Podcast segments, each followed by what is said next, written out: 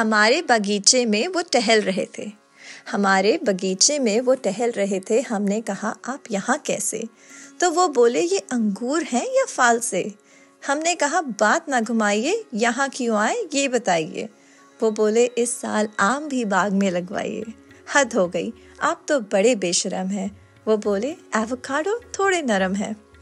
छुनछुना के हमने कहा, ये कैसी तानाशाही है? क्या बात है? आपने बगान में मिर्चियाँ भी लगवाई हैं। गुस्से में हमने कहा, इसी मिर्ची का शरबत पिलाएँगे, अगर आप यहाँ से ना जाएँगे। ये ना कहें, वरना ये अनार बुरा मान जाएँगे। कहाँ है ये कमबख्त माली जिसने इन्हें अंदर आने दिया?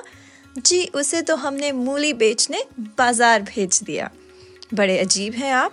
बिन बुलाए हमारे बगीचे में टहल रहे हैं। मैडम जी, हम कहाँ बगीचे में तो ये तरबूज फैल रहे हैं। इसी नोक झोंक में हम थे शामिल कि इतनी देर में माली आके बोला, जी मालिक। हमने कहा, माली चाचा, ये मालिक नहीं, चोर है। माली चाचा ने जब गर्दन हिलाई तो हमें बात समझ में आई। पलट के उनकी तरफ़ देख के कहा, बेशक चाहे हम किराए पे रहते हैं, पर आपके बगान को हम अपना ही कहते हैं।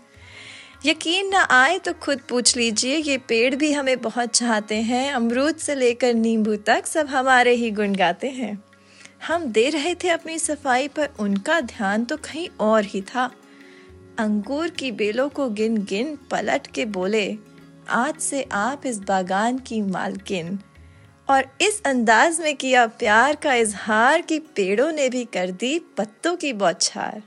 बस वो दिन था और आज अब तक कर रहे हैं बगीचे पे राज बगीचे पे राज।